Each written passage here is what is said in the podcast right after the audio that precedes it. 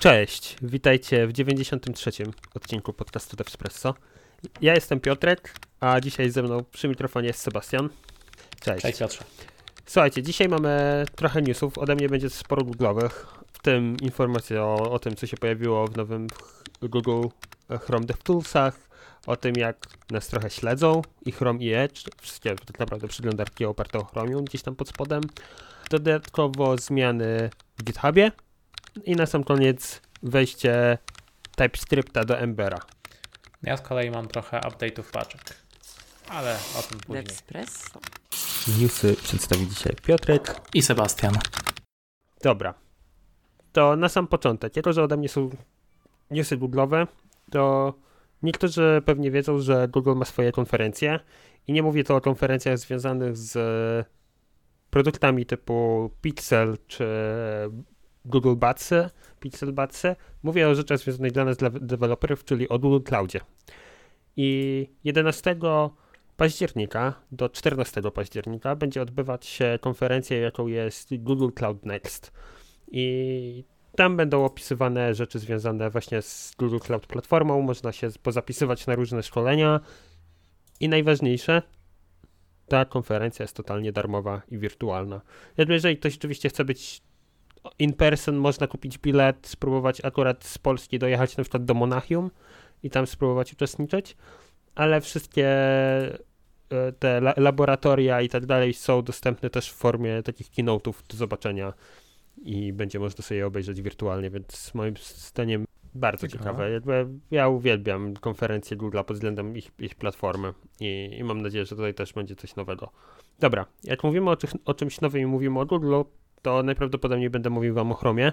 I tak, wyszła nowa wersja Chroma, jaką jest wersja 106, a wraz z tą, z tą wersją Chroma weszły do nas nowe rzeczy w, dla, w tej części Chroma, którą my uwielbiamy, czyli de, DevToolsach. I teraz tak, na sam początek, jedną z poprawionych rzeczy to są poprawione stack trace'y w konsoli. I ten stack trace teraz jest totalnie pozmienione pod względem asynchronicznych operacji. Kiedyś e, w momencie, jak na przykład ustawialiśmy sobie promisa i set timeouta, no to tylko widzieliśmy tego set timeouta w, konsoli i na tym się kończyło. Nie było e, widziane, że wywoływany dalej jest promis. Teraz będziemy widzieć te wszystkie obietnice, które są wrzucone i inne podobne rzeczy asynchroniczne, które się dzieją pod spodem. Będzie można włączyć. E, najważniejsze jest to, że jakby ten async start, e, start tagging, bo tak to się nazywa, będzie można chyba sobie wyłączyć z tego, co widziałem. Więc jeżeli tego nie chcecie i chcecie mieć starą wersję, oczywiście też będzie można, ale jest to jakiś improvement. Kolejna sprawa, i to jest chyba dla mnie najbardziej korowa zmiana w Start Trace'ach, to jest to, że będzie ignorowanie znanych third party skryptów. I mówimy tu o rzeczach typu Core.js, e, typu jakieś WebGL, -e, różne tego typu rzeczy, gdzie dodawane są do paczek, odpalane są w przeglądarce, ale to nie jest nasz kod. My tylko zainstalowaliśmy paczkę, nie napisaliśmy własnego kodu. I, I niestety powoduje to bardzo trudne debugowanie w konsoli, nie?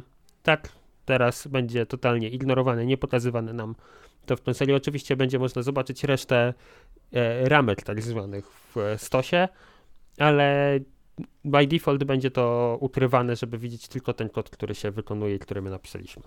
I jeżeli mówimy tutaj o third party scriptach, no to to samo dzieje się z call stackiem, jeżeli chodzi o debugging i widoczność tego też w source'ach, nie? Więc tam też ten call stack jest poprawiony i nie będzie e, widoczne te third party scripty.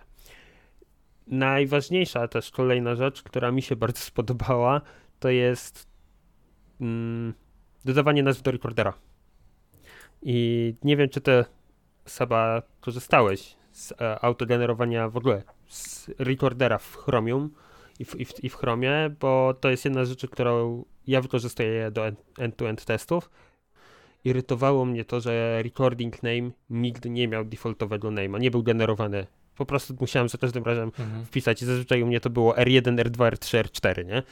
Teraz będzie recording z datą i, do, i dokładnym czasem, więc będzie autogenerowane i można robić sobie po kolei, klikać new recording, new recording i będzie widać, e, kiedy został Jedna linijka, ile oszczędności czasu, Te? I w ogóle jak to umila, umila że masz widok, widok daty, nie? I, i, I godziny, kiedy jest wykonywany konkretny recorder.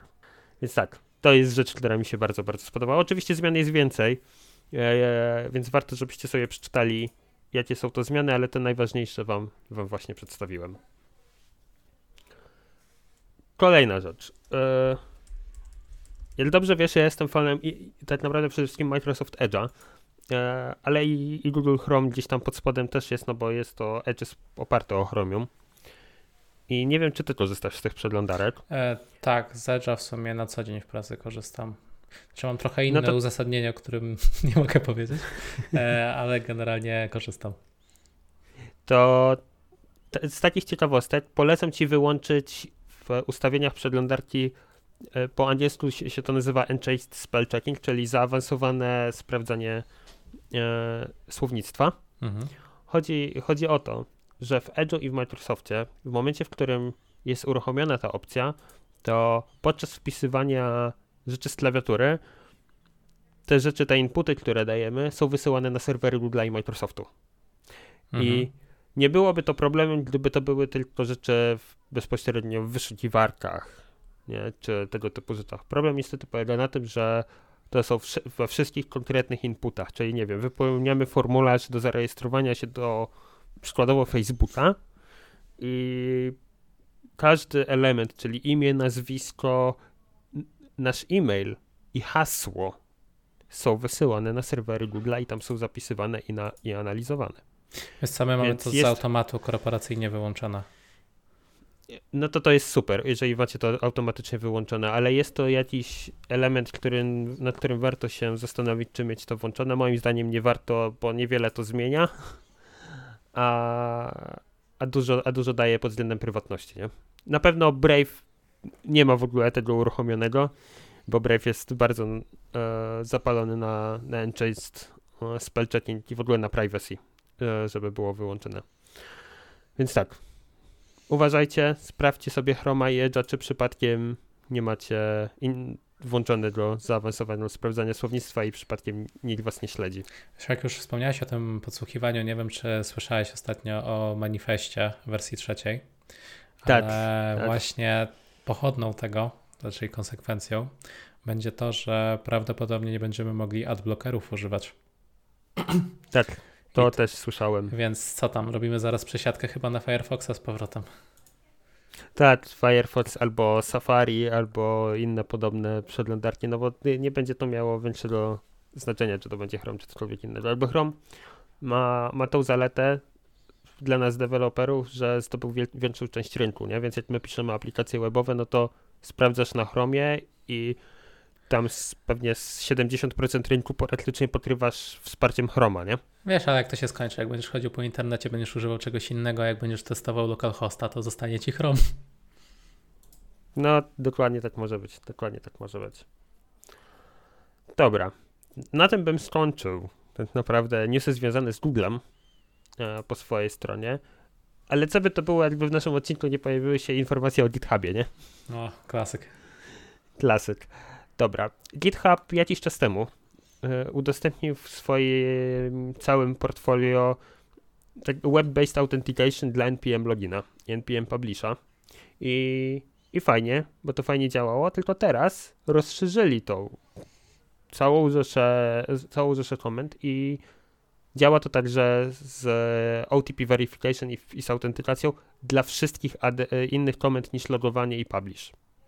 Więc w tej chwili możemy sobie podłączyć e, własne, własne resource, w sensie własne, to się nazywa feed NPM-owy w GitHubie i własne prywatne paczki trzymać tam nie tylko logowanie i publiszowanie, ale można robić wszystkie inne komendy z NPM-a i, Hmm? i będzie to działać. Fajnie. Fajnie, fajnie.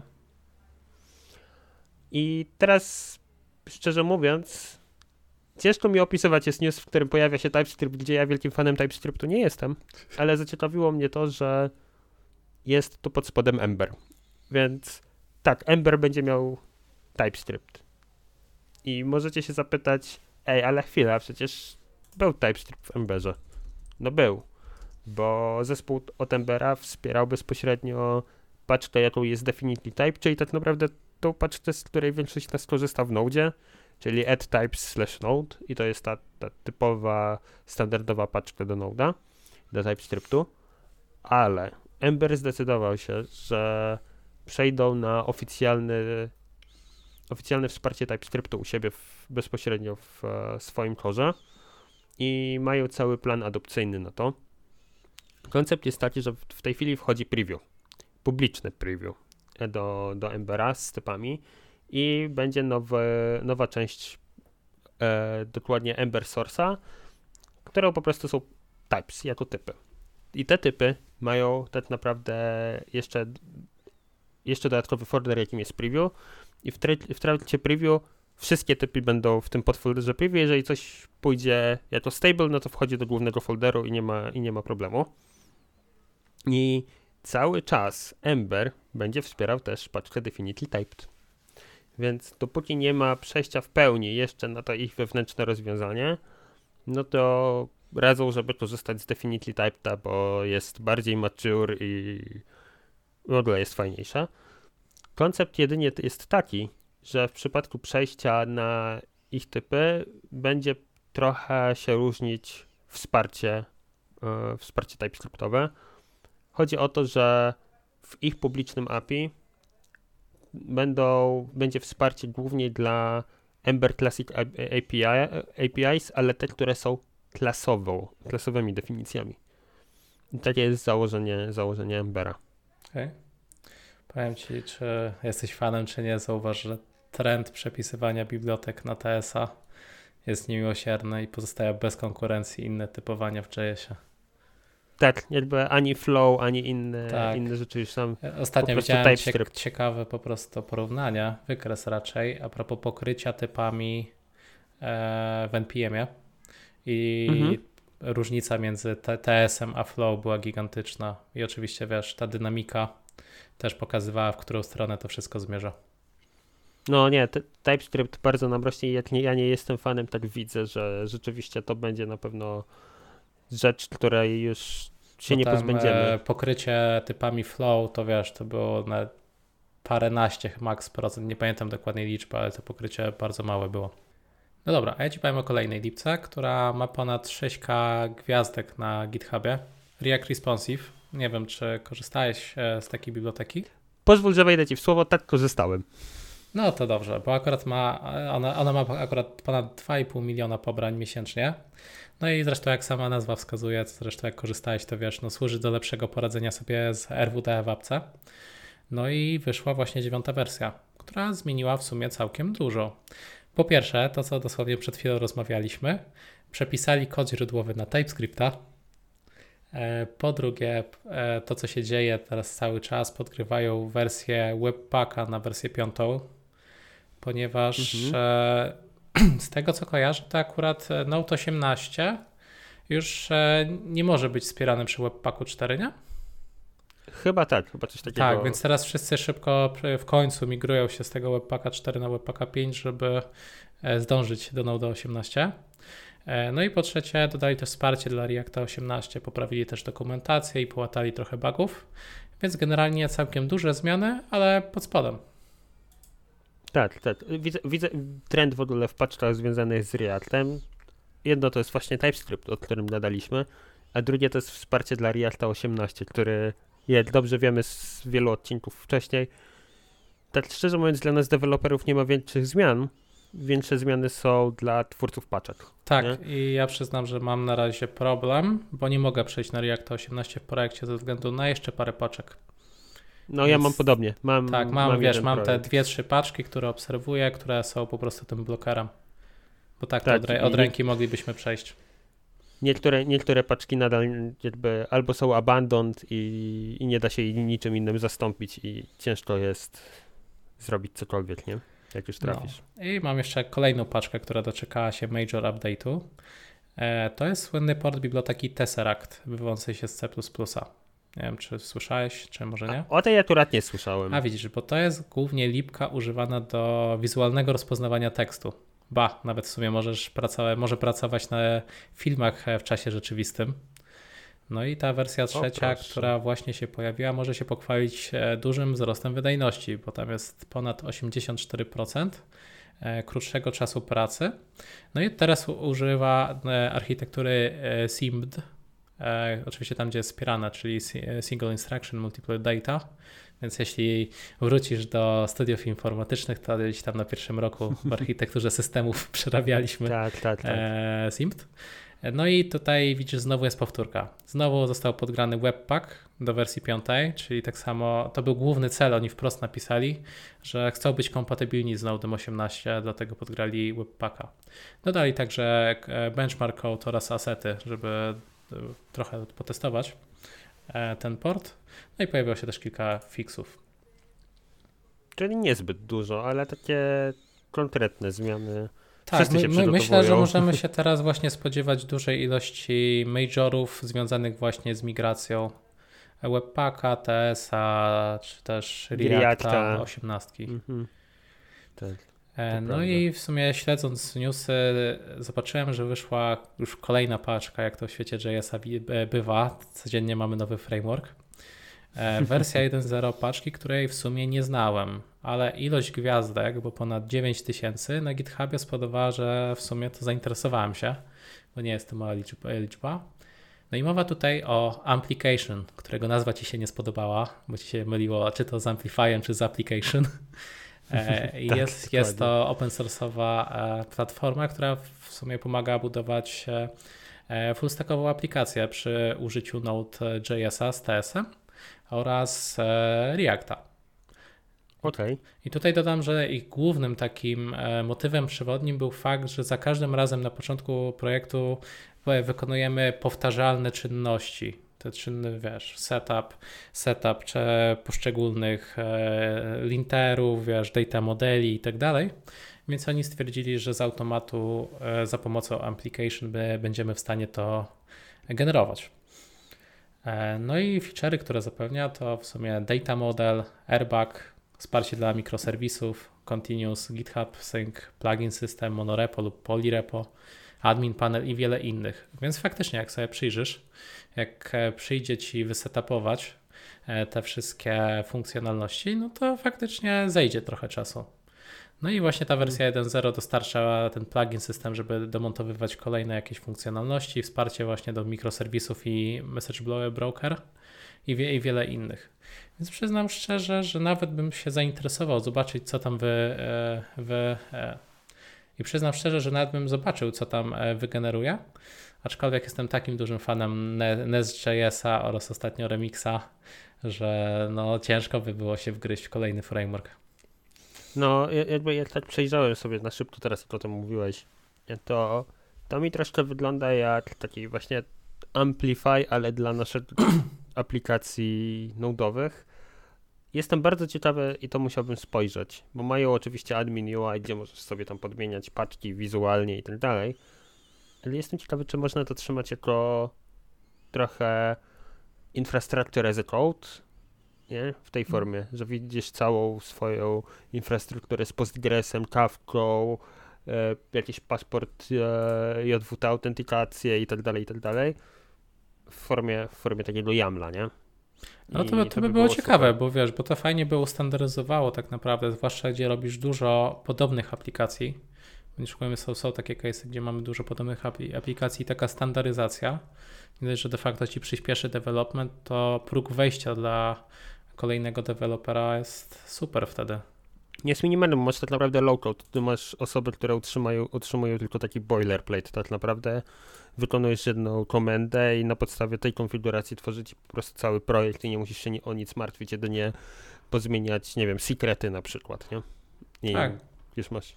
To jest coś takiego, co tworzyliśmy w korporacjach dla mniej zaawansowanych deweloperów. Mhm. Bardzo często się coś takiego robi. no. Dobra, ja po swojej stronie nie mam w tym tygodniu nic więcej. Ode mnie też już to wszystko.